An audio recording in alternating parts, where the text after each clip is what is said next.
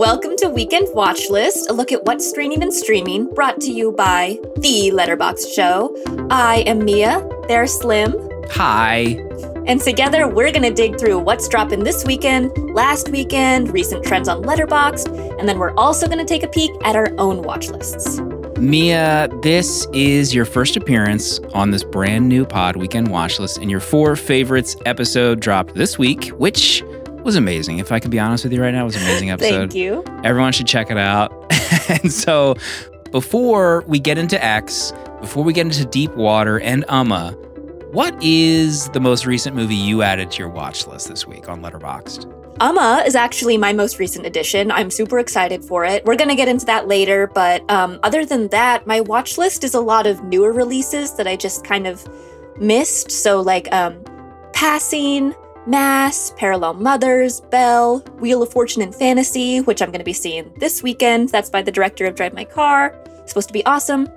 And then I also found some older movie recently um, that's just about Meg Ryan duct taping her cheating husband to a toilet right before their home is invaded by burglars. It is called Serious Moonlight, and I added it purely based off of that description. I think it's on God. HBO or something. I was like, whatever, that sounds funny. That sounds like a total nightmare. you yeah, I mean, it does not have stellar reviews, I'll say, um, but that's part of the charm. Mm, okay. So that's what that's what I'm up to. What's your watch list? How many? Well, let me look at. I want to see your account. How many movies you even have on your watch list? It's like 280 something. okay, so that's not a lot. So I have Not a lot. Three hundred. What? no, Mi- Mitchell has like a thousand movies on their watch list. It's like insane.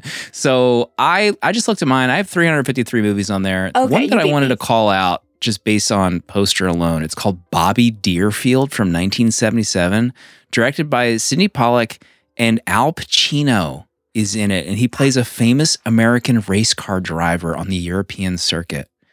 And he falls in love with someone who's terminally ill. Oh no. I need you to I need you to see this poster right now. I'm gonna DM Okay. it to you. Al looks tremendous. Oh, Al, my king, my Italian king.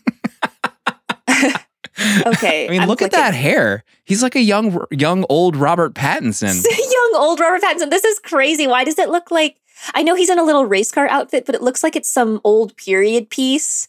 Right. Like it looks Does, like doesn't it make you want to watch that right now? That's a gorgeous poster. That's cool. And 1977, I feel, is the best year for cinema. It could be. It's I'm not very going to dispute it. I'm not even going to give you an opinion on that. I'm just going to say it could be. Thank you. Thank you. Just trust me, okay? yeah, I will have to trust you on our journey together. So, X from Ti West is our first movie that's dropping this weekend that we're going to spotlight.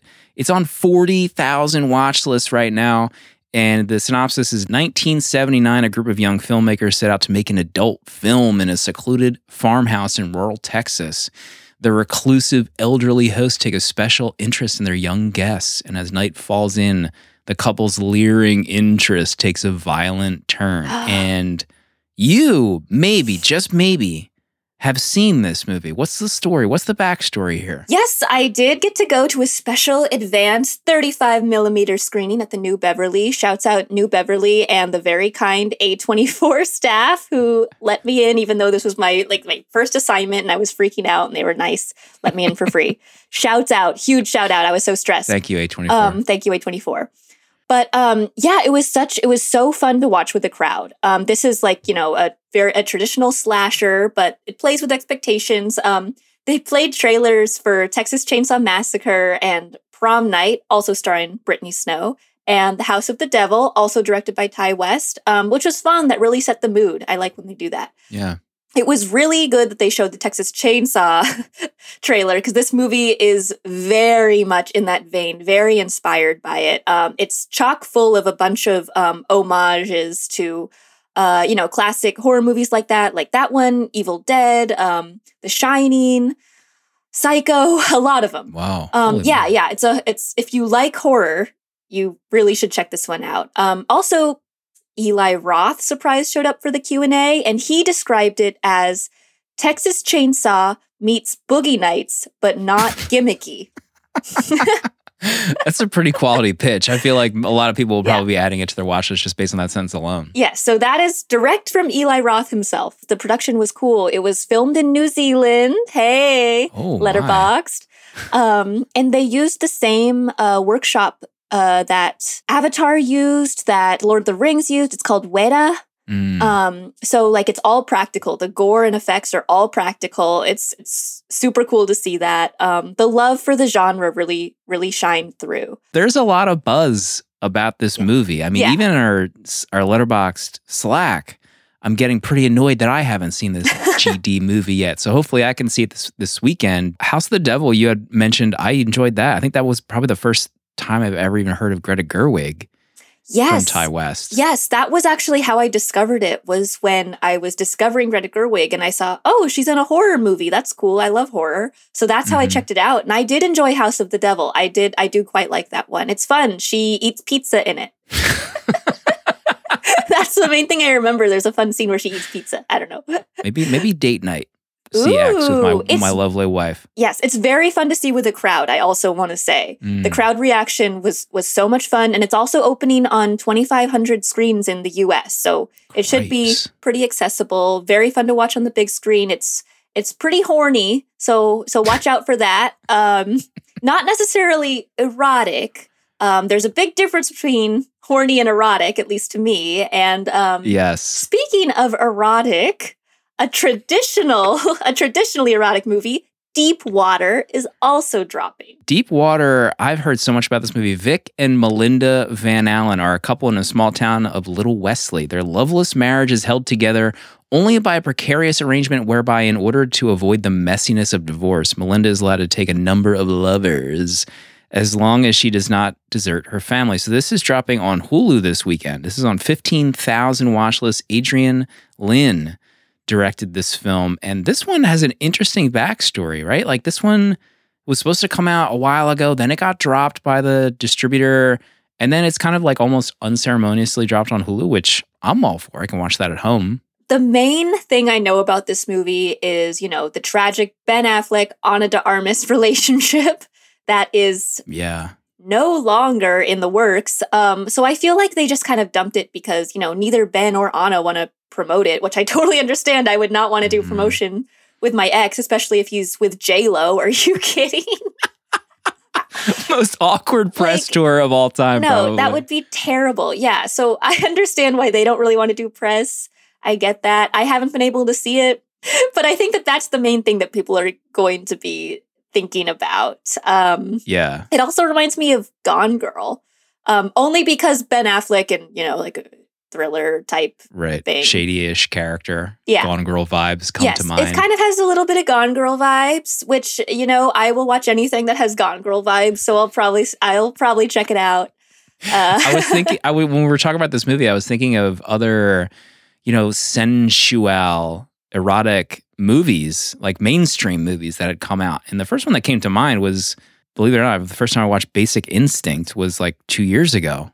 I still haven't seen. Oh my, you haven't seen it. I that? know I'm whispering it so people don't get mad at me. Nobody listening to this podcast can hear you. They can't hear whispering me if I whisper that I haven't seen it. there are some scenes in Basic Instinct. Let me just tell you, dear listener, you better close those blinds, my friend. Make sure no one is walking by during the beginning and many parts of that movie. So, just a word to the wise. I do want to see it. I like erotic thrillers and I miss erotic thrillers. I feel like there hasn't been a ton of erotica in mainstream films lately. I don't know if that's because of COVID or Hmm. I don't know, weird puritanical beliefs, but um my some of my favorite sensual cinema is uh Bound by the Wachowski sisters. Oh, Oh, that one's awesome. I have then- not. I believe it or not, I have not seen that one. So we're we're Okay. we're, we're even now. Okay, that one's great. That's a fun uh be gay do crime one. Yeah. So Bound Secretary with Maggie Gyllenhaal and certified freak James Spader. That one's fun. Um Out of Sight, George Clooney and J Lo. Oh, speaking of J Lo, Speaking of J Lo, and then uh, this one is just for the Rob Cest. Bel Ami, starring Robert Pattinson, is not a movie I would call good, but it is a movie I would call sensual. So if you're Rob Cest, check out Bel Ami. It's just him boning his way through Paris.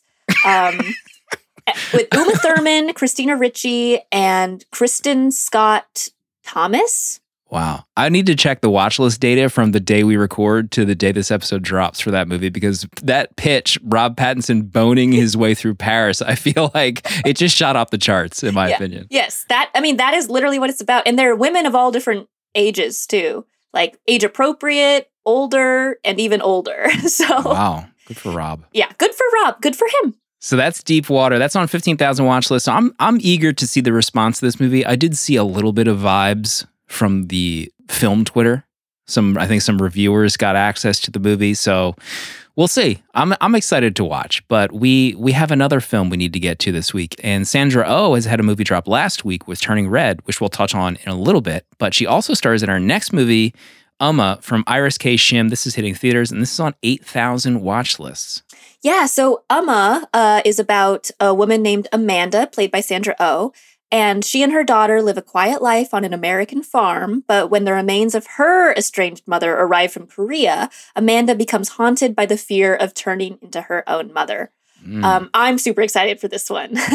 I want to say I'm I'm kind of bummed it's not getting a ton of publicity because it seems really cool. The trailer's awesome. It's an original supernatural horror movie, which is also awesome, and it's produced by the Sam Raimi, the King. the King. He's so much fun. Um, Malignant was fun, which was also produced by him. That's a fan favorite. So I'm I'm excited for it. Haven't seen it yet, but I really want to see it opening weekend to support it. Um, again, because it's also written and directed by an Asian woman, which is just so cool, Iris K. Shim.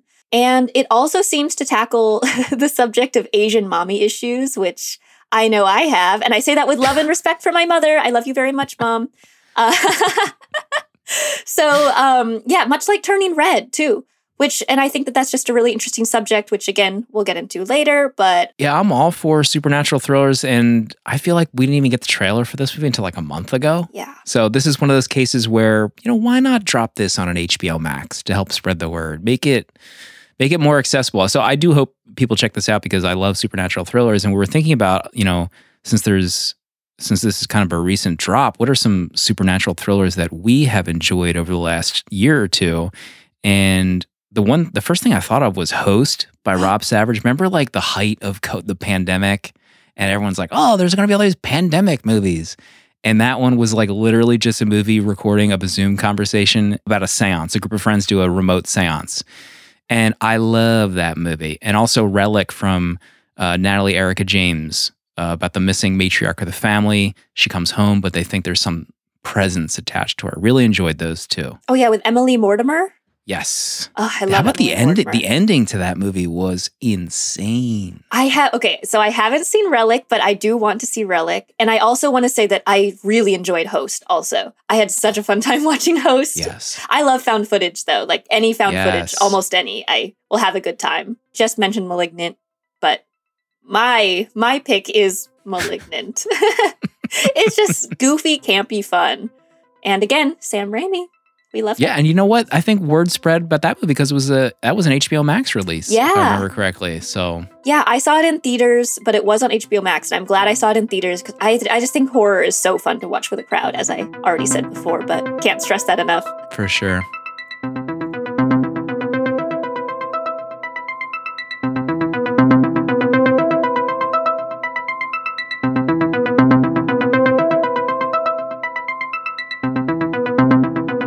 Let's look back to last week and see how the Letterboxd community is shaking things out for our most recent releases. And just a reminder from last week if you want to have your review or list potentially read on the show on future episodes, just tag your review with Weekend Watch List. So I know we both want to spotlight Turning Red. I love Turning Red. You watched it twice, right? So I'm assuming you also loved it. Yes, I did watch it twice in the span of a couple days. Yeah, I I loved it. I loved it. It was just so relatable, like viscerally relatable. I was like my friends and I were all just like, oh, like wincing and cringing on the couch just like at all the embarrassing moments. it's oh, oh my god. I, I I really enjoyed it. I cannot believe how much weird, bizarre hate it's getting for Yeah. um daring to show puberty.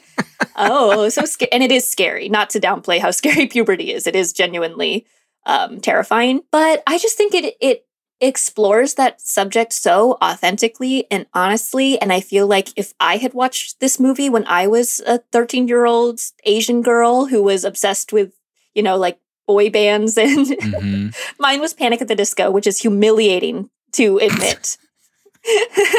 but that is the truth.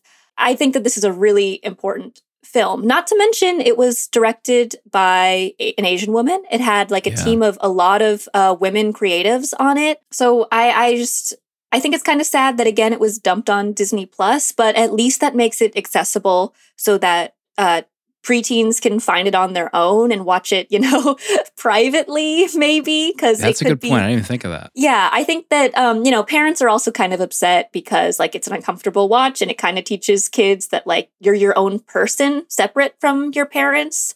And it teaches kids kind of about generational trauma and breaking the chains mm-hmm. of that and breaking cycles.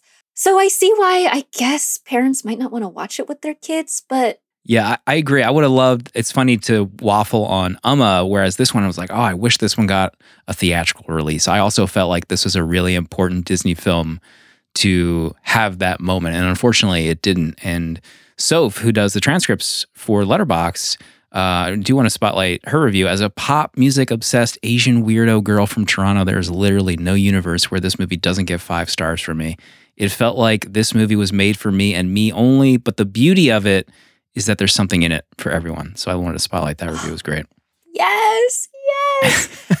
That's the thing. It's like it is a it is universal, even though it's specific. Yeah.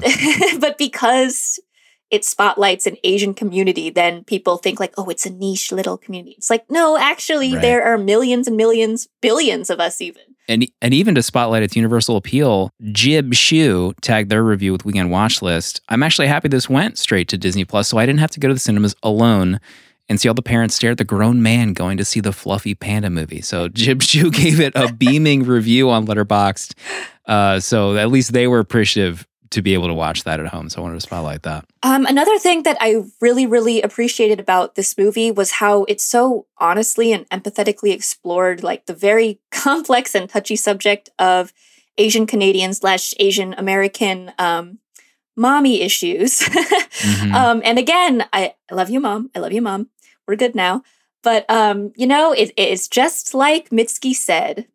Your mother wouldn't approve of how my mother raised me but I do. I think I do. Your best American girl. Great song. Check it out if you have. Um, but I just I just think that this is this is a very very important and interesting subject, and I I'm very happy that it was being discussed in a pretty mainstream film. Not this isn't a spoiler, but how great was that scene towards the end when the two characters were walking by the trees, and even before that? Yeah. Holy cow! What a scene! I I had chills. I was tearing up. It, that that really hit me hard. yeah, it's very emotional. Very emotional. Mm-hmm. Ooh. The other thing I want to spotlight too. Last week's The Adam Project. We uh, talked about Ryan Reynolds, and I at least mentioned that my son might want to watch it. Unfortunately, he balked and he went to go play Roblox instead of watching that movie. So I did not fire it up, but I I did see some reviews tagged with weekend weekend watch list.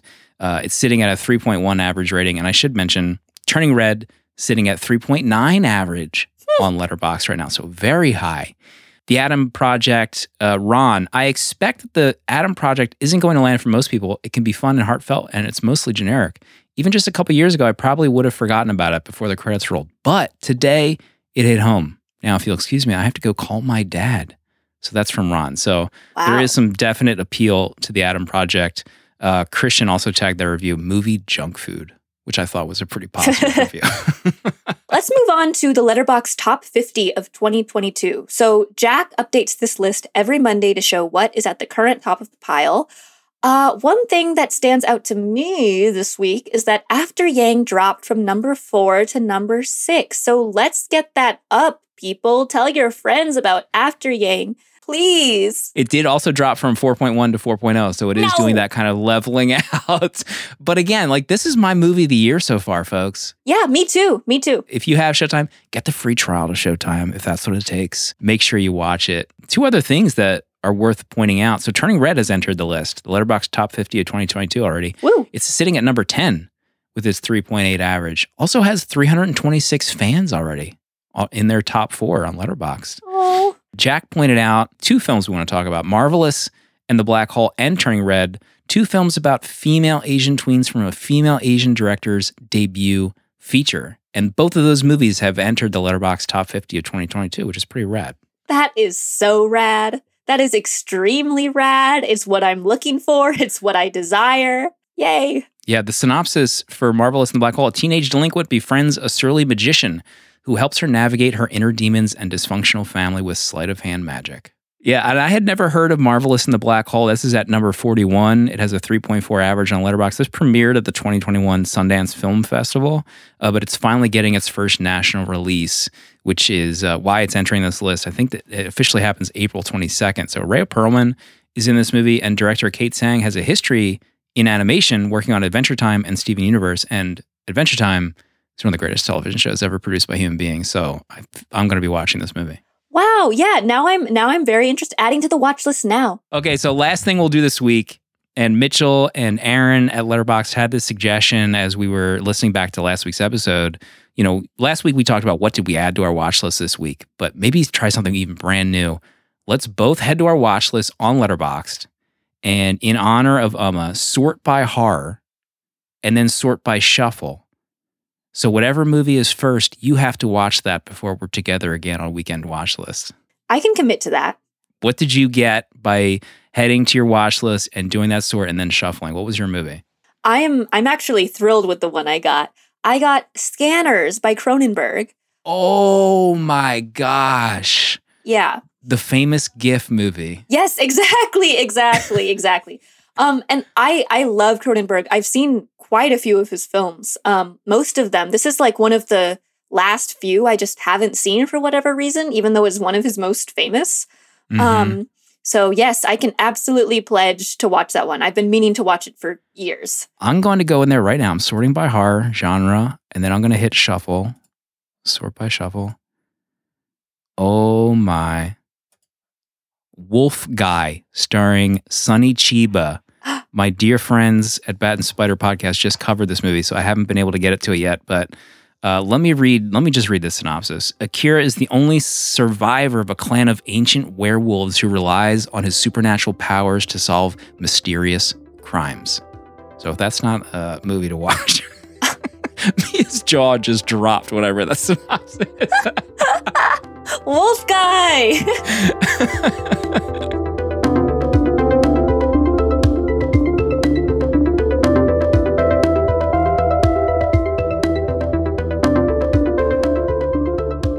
Thank you so much for listening to Weekend Watch List, brought to you by the Letterboxd Show, and thanks to this week's co-host, Mia Vicino. You can follow Mia, Slim, that's me, and our HQ page on Letterboxd using the links in our episode notes. Yes, thank you so much to our crew. Thanks to Letterbox member Trent Walton for the theme music, Izon. And thanks to Jack for the facts, Sophie Shin for the episode transcript, and to you for listening. Weekend Watch List is a tape deck production.